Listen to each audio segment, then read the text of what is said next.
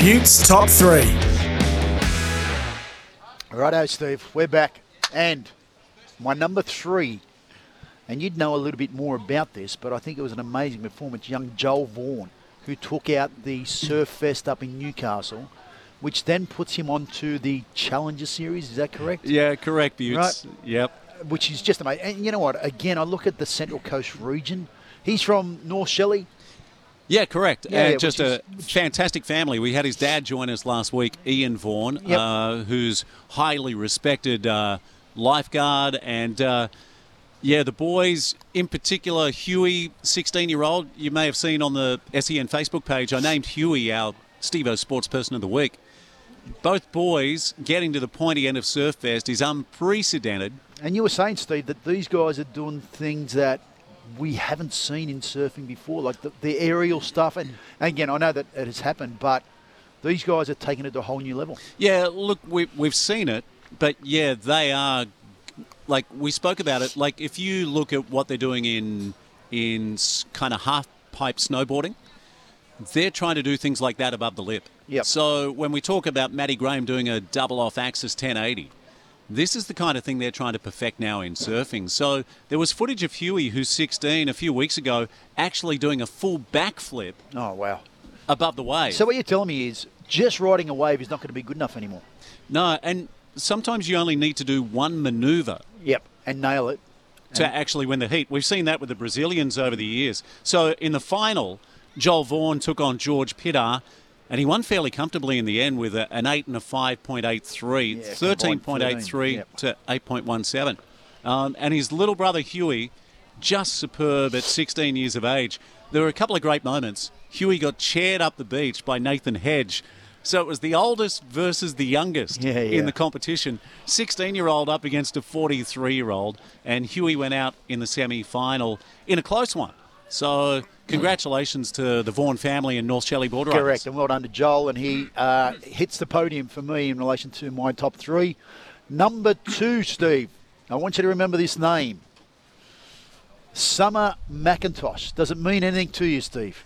Summer McIntosh, I like it though. Okay, It's Summer a com- commentator's dream. 16 year old Canadian who shattered Ariarne Titmus's 400 metre freestyle world record by 32 hundredths of a second. She has done that in 3 minutes 56 seconds um, to send the crowd into raptures, Steve, uh, breaking the world record. Oh, 16 year old. Love it. So This girl hasn't come from nowhere. She was she competed in the Olympics two years ago, and finished fifth. And she's so she's been there or thereabouts. How did you find this one, Buetts? Mate. This has gone under the radar. Well, this is what I do, mate. It's called research. but look, an amazing effort, and I tell you what it does do.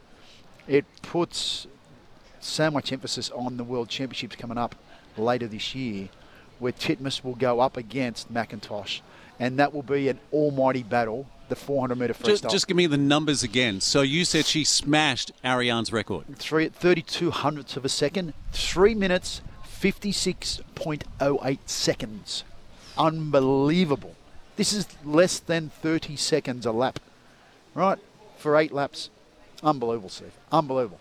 And my number one, that was the drum roll you may have heard in the background, is, and this may be, Steve, may well be a little bit controversial, but it happened last week, and that was the decision by World Athletics um, in relation to transgen- transgender athletes, right? And not allowing them to compete in the female track and field events, regardless of their levels of testosterone.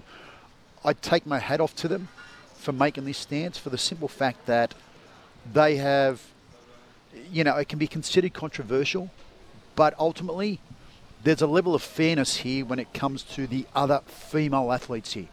Okay, and they can't be disadvantaged or shouldn't be disadvantaged when they're competing in their sport. And for me, I applaud uh, the World uh, Athletics um, and the president, uh, Sebastian Coe, for the stance they've made here.